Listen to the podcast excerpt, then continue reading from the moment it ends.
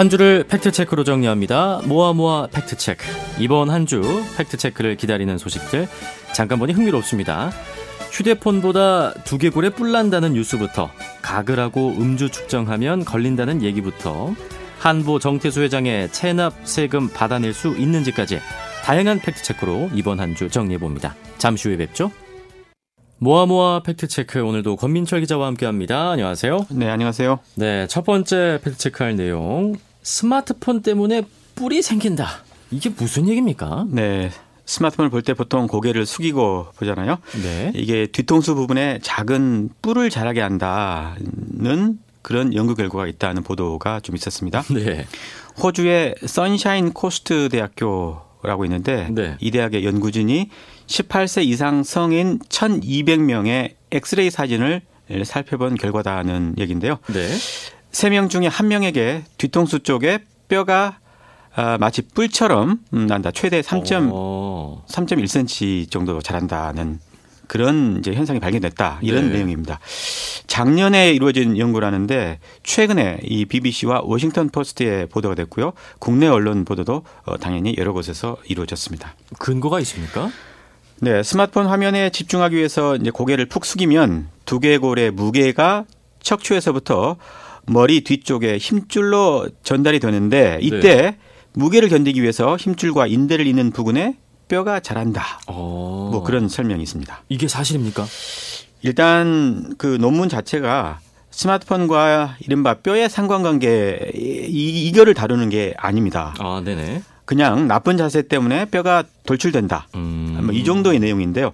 그러다 보니까 조사 대상자의 스마트폰 사용 기간 같은 거를 이제 측정하지도 물론 않았고요. 네. 어, 이걸로 봐서 스마트폰 사용 때문이다 이렇게 단정 짓기는 좀 어렵게 보입니다. 네. 또 무작위 표본을 추출해서 연구한 것도 아니고요. 어, 상황이 이런데도 BBC를 포함해 우리 언론들이 스마트폰과 연관지어서 이제 이렇게 대대적으로 보도를 했고요. 어, 따라서 기정사실화 된 것 같습니다. 흥미로운 것은 우리 보도 중에요. 실험 대상이 스마트폰을 상대적으로 더욱 많이 사용하는 젊은 층일수록 뼈가 길어지는 현상이 더욱 두드러진다.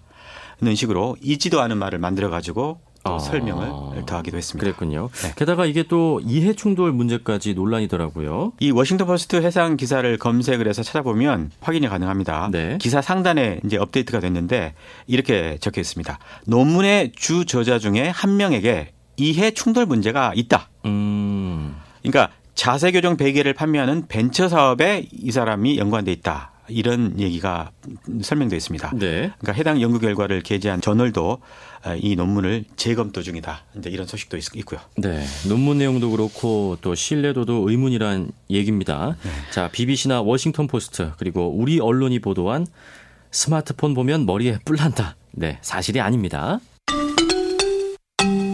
네, 다음 팩트 체크는 조금 쓸쓸한 소식입니다. 지난 4일이었죠.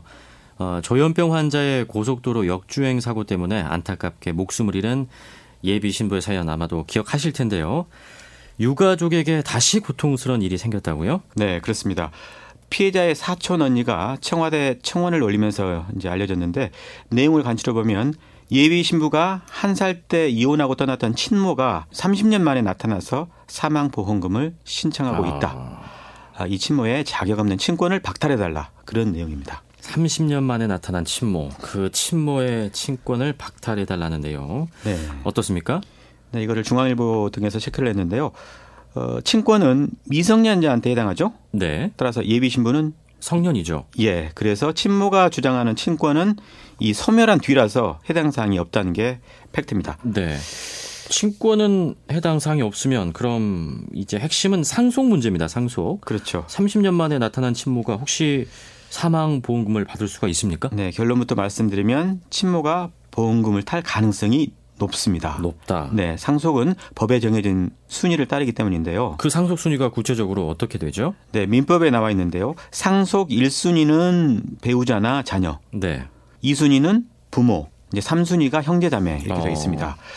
예비 신부는 그 배우자나 자녀가 없죠. 네. 어, 부모가 우선 순위가 되는데 친부는 이미 사망을 했기 때문에 이 친모가 이제 상속인이 음. 되는 겁니다. 따라서 보험금을 탈 수가 있게 되는 거고요. 아니 근데 30년 전에 이혼을 했고 그동안 단 한 번도 보살핀 적도 없고 또 이번에 장례식장에도 나타나지 않았다는데 그래도 보험금은 상속받는다고요? 네. 예비 신부가 한 살일 때 이제 부모가 이혼을 했고 그 후에 연락을 끊었는데 네. 신부는 다섯 살 때 이제 사망을 했다고 합니다. 그래서 아, 어, 그동안 고모 집에서 키워졌는데 청원을 올린 당사자는 이렇게 얘기했습니다. 상속권은 그 사람의 삶에 얼마나 기여했는가에 따라서 결정되어야지 낳기만 했다고 상속이 된다는 게 말이 되냐. 네. 하지만 안타깝게도 지금 법이 그렇게 되어 있습니다. JTBC에 출연한 노영희 변호사 얘기 한번 들어보시죠. 생각해 볼 수 있는 게 특별 기여분이라고 하는 게 있는데 우리나라 민법에 1008조에 1라고 하는 게 있는데 공동 상속인 중에서 특별히 이렇게 키워주거나 특별히 그 사람에게 뭔가를 잘해준 사람이 있으면 그 사람에게 더 많은 상속분을 주겠다라는 건데 네. 문제는 이 조항도 공동 상속인 중이라고 하는 요건이 필요하다는 거예요. 그러니까 고모나 고모부처럼 아예 상속인이 아닌 사람들인 경우에는 아무런 혜택을 받을 수가 없는 거죠. 이걸 바꿔야 한다는 얘기 어, 자주 하지 않았습니까 우리 사회가? 네, 그동안 여러 굵직한 사건 때마다 이- 이런 이제 사안들이 연관돼서 이제 제기가 됐었는데요. 네. 뭐 기억하겠습니다만은 마우나 리조트 붕괴 때, 또 천안함 폭침 때, 또 세월호 사건 때 음. 이런 사건 때마다 비슷한 분쟁이 이어졌고 또 실제로 소송까지도 이어졌습니다. 네. 지금 우리 법이요 양육에 얼마나 기여했는지 그걸 따지기보다는 생물학적 부모에게 에, 법적 상속인으로서의 권리를 부여하기 때문에 이제 아. 벌어지는 일입니다. 사실 요새 이제 이혼이라든가 재혼도 늘었고요. 네. 또 할머니가 키우는 조선 가정도 급증하고 있지 않습니까? 그런 점에서도 양육 기여도를 그냥 기른정 수준으로만 볼지 아니면 법으로 보호할 권리로 봐야 할지 더 논의가 필요해 보입니다. 법 개정 움직임은 전혀 없습니까? 아, 그렇다면. 국회에도 그 지금 부양 의무 소홀 방지법 등과 같은 이 민법 개정안이 예, 지난 3월에 대표 발의된 상태인데요. 네. 하지만 진척이 되지 못하고 있습니다. 참 씁쓸합니다. 자, 자녀를 전혀 부양하지 않았어도 생물학적 부모의 상속 순위 박탈되지 않습니다. 이어서 다음 팩트 체크 넘어가 보죠. 한보그룹 정태수 회장의 사남이 체포된 일도 이번 주에 관심을 모았는데 이와 관련된 체크네요. 네, 그렇습니다. 아, 정태수 회장의 넷째 아들이죠. 정한근 씨가 도피 21년 만에 검찰에 체포돼 가지고 이제 송환이 됐습니다. 97년 한보 자회사 동아시아 가스를 세우고요. 회사 돈 322억 원을 횡령한 혐의로 조사를 받다가 이제 도피를 했던 건데 네. 이제 잡혔으니까 이제 이 재판부터 다시 시작을 하게 되겠죠. 네, 이 뉴스가 이제 관심을 모은 건 정태수 회장의 수천억 원대 국세 체납액 이것 때문인데 추징이 가능합니까? 네, 2,225억 원 정도 되죠. 가족들 것까지 다 합하면 이제 밀린 세금만 3,600억 원 정도로 이제 커집니다. 이 세금을 추징 가능한지 네. 이제 여러 보도들이 나왔고 좀 혼란스러운데 그래서 다시 한번 정리를 네, 해봤습니다. 하나씩 짚어보죠. 먼저 세금 체납액은 상속되지 않는다. 이걸 팩트 체크해 보면 어떻습니까? 네, 결론부터 말씀드리면 상속 체납액도 당연히 상속이 됩니다. 아, 그렇군요. 다만 상속받은 재산 한도 내에서 그렇다는 겁니다. 아, 상속받은 재산 한도 내에서 네. 국세기본법 24조를 보면 상속인은 피상속인 그러니까 돌아가신 분이 납부할 세금을 상속으로 받은 재산의 한도에서 납부할 의무를 집니다. 네. 어, 이거는 여러 의미를 좀 내포하고 있는데요.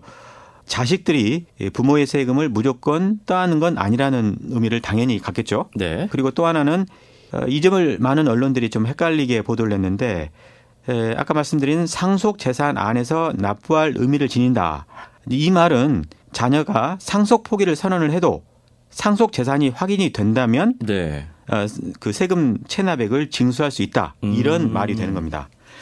또 판례에도 이제 이런 것들이 좀 나와 있는데요. 상속 포기를 선언했지만 상속받은 재산이 확인이 됐고 그래서 어, 체납 세금을 추징한 그런 판례들이 몇 개 실제로 있긴 있습니다. 네, 정태수 장이 그럼 체납 세금액과 관련해서 적용해 보면 어떻습니까?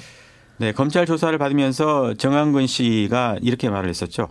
정태수 전 회장이 지난해 남미 에콰도르에서 대장암으로 사망을 했고 네. 어, 자신이 직접 장례식을 치렀다. 이렇게 얘기했는데 일단 정 전 회장의 사망 여부부터 확인을 해야겠죠. 어, 구체적으로는 에콰도르의 협조를 얻어서 뭐 치료 기록이라든가 또 사망 진단서를 확인을 해야 하는데 어, 저희 방송 굿모닝 뉴스에 출연한 장윤미 변호사 얘기 한번 들어보시죠. 일단 추징을 하려면 정 전 회장의 자식들한테 상속한 재산이 있는지부터 살펴봐야 하는데요. 음. 물려받은 재산이 있다면 회수가 가능합니다.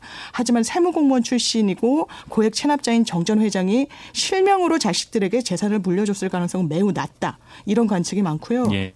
네, 여기서 우선적으로 해야 될 거는 정태수 전 회장이 국내에 숨겨놓은 재산 또는 국외에 남긴 재산이 있는지 있다면 얼마인지를 먼저 파악을 해야겠죠. 그렇겠네요. 그리고 정말 숨겼다면 누군가에게 상속된 재산이 있는지도 또 파악을 해야겠고요. 어, 검찰 같은 수사기관에서 이런 은닉 재산을 찾아내는 경우에 상속인들의 상속 포기 의사와는 어, 무관하게 체납액을 징수할 수 있게 됩니다. 어, 지금 그 합동조사단, 그러니까 해외 은닉 재산 합동조사단이 그 정태수 전 회장의 은닉 재산 등을 에, 그래서 어, 네. 찾고 있습니다. 지켜보겠습니다. 현재까지의 결론. 세금 체납액은 상속되지 않는다. 또는 상속 포기하면 그만이다. 이런 식의 생각 전혀 사실이 아닙니다. 이번 주에 강화된 윤창호법 이 시행도 화제였죠? 네, 그랬죠. 특정범죄 가중처벌법 등에 관한 법률, 도로교통법 개정안이죠. 네. 지난 25일에 처음 그 시행이 됐죠. 이, 네. 이들 개정안들이요. 어, 면허 정지 기준은 혈중 알코올 농도 0.03% 이상, 또 면허 취소 기준은 0.08% 이상으로 각각 강화가 됐죠. 네. 음주운전 처벌 기준도 어, 징역 5년, 벌금 2천만 원으로 좀 더 세졌고요. 네. 쉽게 말해서 이렇게 강화된 건 한 잔만 마셔도 차는 제발 두고 가자. 이런 의미죠. 이와 관련한 팩트 체크가 있습니까? 네, 인터넷에는 뭐 술을 안 마셔도 음주 단속에 걸릴 수 있다. 아, 또는 그 반대로 술을 마셔도 안 걸릴 수 있다. 음. 뭐 이런 내용들이 좀 꽤 돌아다닙니다. 네. 관련한 내용을 그 JTBC 등이 좀 검증을 한 게 있습니다. 네, 먼저 이것부터 살펴보죠. 술을 마시질 않았는데 음주 단속에 걸릴 수 있다. 이것부터 보죠. 네, 알코올 성분이 든 그 구강청결제만 써도 걸린다. 뭐 이런 주장인데요. 네.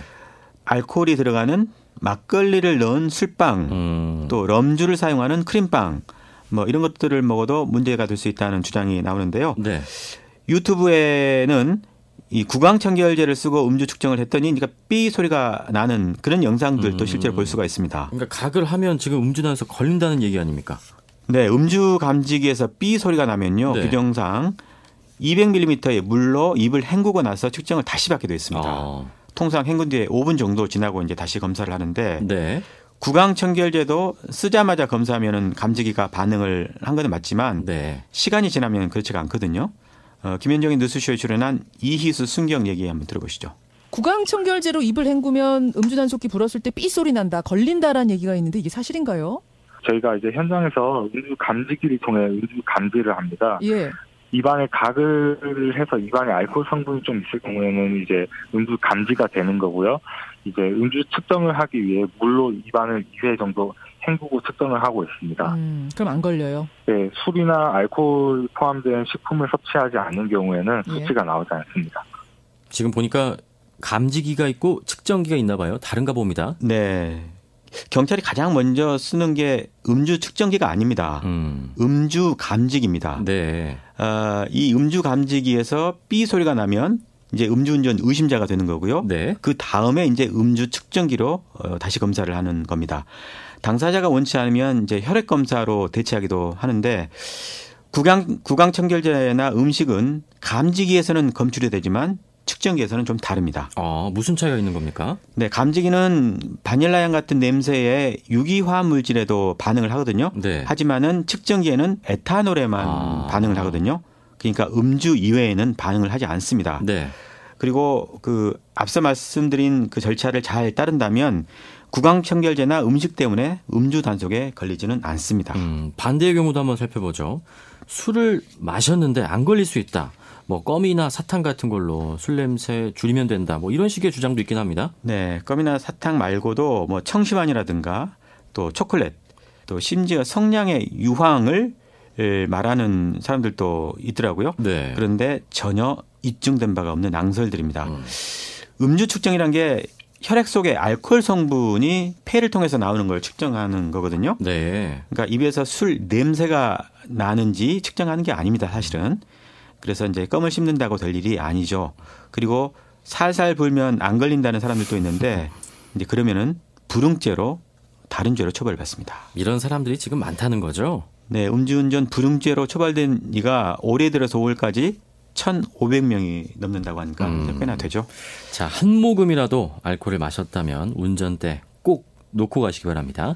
가글만 해도 음주 단속 걸린다. 전혀 사실이 아닙니다. 이번 주에 이 소식도 있었죠. 아내의 외도를 의심해서 승용차에 녹음기를 설치해 아내의 전화 통화 내용을 몰래 녹음했다가 징역형을 선고받은 사건도 있었습니다. 관련한 팩트 체크가 있네요. 네, 앞서 소개한 일은 그 춘천에서 일어난 사건이었는데요. 네. 이혼 소송이란 극한 상황에서 해야 할 일, 또 해서는 안 될 일, 이걸 구분하지 못해서 결국은 처벌까지 받은 사건입니다. 네. 보통 이런 소송을 살펴보면 증거로 쓰이는 게 당사자들의 자백이라든가 주고받은 문자 내용 또는 뭐 블랙박스 녹취 자료 뭐 이런 거거든요. 네. 증거를 확보하려다가 형사 처벌까지 받게 된 사례입니다. 관련해서 이제 팩트 체크를 해봤습니다. 네. 먼저 녹음이 합법인 경우도 있긴 있죠. 왜 어떨 때는 합법이고 어떨 때는 불법입니까? 네, 통신비밀보호법상 공개되지 않은 타인의 대화를 녹음하거나 듣게 되면은 네. 불법입니다. 1년 이상 10년 이하의 징역 또는 5년 이하의 자격정지에 처하게 됩니다. 음. 여기서 합법과 불법을 가르는 핵심은요. 쉽게 말해서 녹음한 당사자가 중요합니다. 녹음한 당사자가 그 자리에 있었느냐 아니냐 아. 이거 겁니다. 네. 당사자가 함께 있었다면은 몰래 녹음을 해도 불법이 아닙니다. 음. 여기서 사람 수 역시 문제가 안 되는데 10명이 있었건 20명이 있었건 당사자만 같이- 같이 있었다면 불법이 아닙니다. 자, 그럼 오늘 체크해 볼 주제로 넘어가 보죠. 배우자의 카톡이나 문자를 몰래 보는 건 불법인가? 증거 능력이 없나? 이 부분 어떻습니까? 이게 좀 미묘한 문제인데요. 배우자 몰래 휴대폰 잠금을 푸는 행위. 예, 일단 당연히 불법입니다. 네. 또 형사처벌도 받을 수 있는 사안이고요. 하지만 소송에서는요, 그렇게 습득한 증거물이 증거로 또 인정이 되기도 합니다. 아, 그래요? 네. 미행을 붙인다거나 아니면, 아니면 위치 추적까지 시도한 정도로 어, 그렇게 중한 불법이 아니지 않습니까? 네. 어, 몰래 스마트폰을 훔쳐본 경우는 대부분 어, 증거로 인정이 됩니다. 아, 불법인데도 증거로 인정한다고요? 뭐죠, 이게? 그러니까 판사 입장에서는 좀 곤혹스러울 수가 있겠죠. 네. 어, 결국에는 이제 판사의 재량 문제인데 음. 문자나 카톡 대화 내용을 보니까 잘못이 있는 게 분명히 확인이 되는데 네. 불법적으로 얻은 자료다. 그래서 싹 무시해버리기가 쉽지가 않겠죠. 네. 어, 사실 내밀하게 이루어지는 부정행위라서 또 입증 자체가 쉽지가 않지 않습니까? 네. 또 하나의 중요한 점은 제출한 자료가 위법한 방식으로 설사 수집이 되었다 하더라도 증거로 채택할지 말지 아까 말씀드린 법원의 재량이 어. 이 적용이 됩니다. 그래서 어, 실체적 진실 발견이란 공익적 요청 어, 그리고 어, 침해되는 개인적 법익 이 두 가지의 중요성을 비교를 해서 이제 판단할 수밖에 없는 거고요. 네. 공익이 우선이라고 보고 이제 이렇게 증거로 채택들을 하고 있는 겁니다. 그런데 여기서 증거로 채택했다고 또 불법이 아니란 얘기는 아니잖아요. 네, 그것도 좀 복잡한데요. 네. 어, 증거로는 인정이 되더라도 상대가 고소를 하면 또 형사처벌은 당연히 받아야 됩니다. 아, 네네. 법원이 증거로 인정하는 요인 중에는 본인이 그래서 이제 형사처벌까지 감수를 해가며 이제 제출을 한 그런 점을 네. 이제 법원 법원들도 감안을 하는 거겠죠. 어, 자, 몰래 본 배우자의 문자나 카톡 불법이지만 증거로 채택되기도 합니다. 이렇게 정리합니다. 자, 마지막 팩트 체크입니다. 어, 6.25의 노래와 관련한 가짜 뉴스라고요? 네, 6.25의 노래가 김대중 노무현 정부 때 금지곡이었고 가사도 바뀌었다. 뭐 이런 내용들인데요. 네. 검색을 해보니까 의외로 이런 주장이 좀 많습니다. 좀 놀라운 일인데 그래서 이제 KBS가 체크를 했는데요. 6.25의 노래는 51년도 그러니까 한국 전쟁이 진행 중일 때 만들어집니다. 당시 동아일보에 실린 가사를 보면 어, 시인 박두진이 쓴 걸로 되어 있고요. 네. 북한군에 대한 분노 또 전쟁 승리에 대한 다짐 이런 내용들이 담겨 있습니다. 음. 가사가 바뀌었다는 주장이니까 먼저 좀 들어보실까요?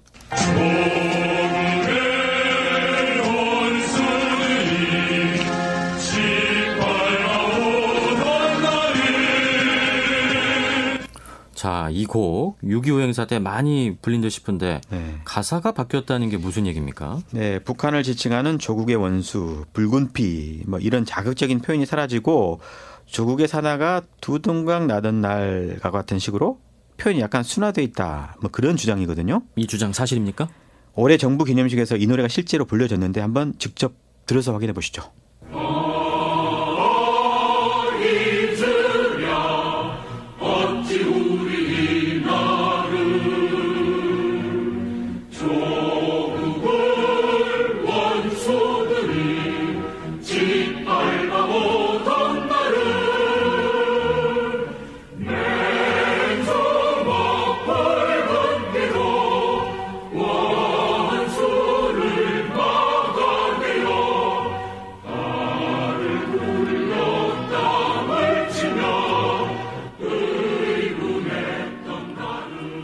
조국의 원수, 붉은 피라는 이 가사말 그대로 있는데요? 예. 원곡 가사 그대로 아닙니까? 가사가 바뀐 게 전혀 없죠. 네. 국가보훈처도 가사가 바뀐 적이 없고 6.25 행사에서 개사된 노래가 불린 적도 없다.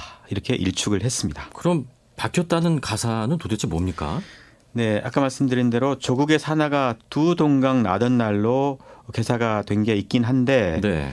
심재방 시인이란 분이 2007년 자신의 개인 홈페이지에 개사를 해서 올렸습니다. 아. 하지만 방금 말씀드렸듯이 개인이 올린 겁니다. 자, 그럼 이 곡이 한때 금지곡이었다는 주장도 있는데 이건 어떻습니까? 네, 김대중 노무현 정부 시절에 금지곡이 됐다는 건데 사실이 아닙니다. 당시 기념식을 주관한 재향군인회도요. 해마다 유교의 노래를 불렀고 한 번도 금지곡이 된 적이 없다. 이렇게 답을 했고요. 네. 당시 기사를 봐도 노래를 불렀다는 게 실제로 매번 확인이 됩니다. 네. 유교의 노래가 10년 동안 금지곡이었다. 전혀 사실이 아닙니다. 이번 주 팩트체크는 여기까지 살펴보죠. 지금까지 모아모아 팩트체크 권민철 기자였습니다. 고맙습니다. 고맙습니다.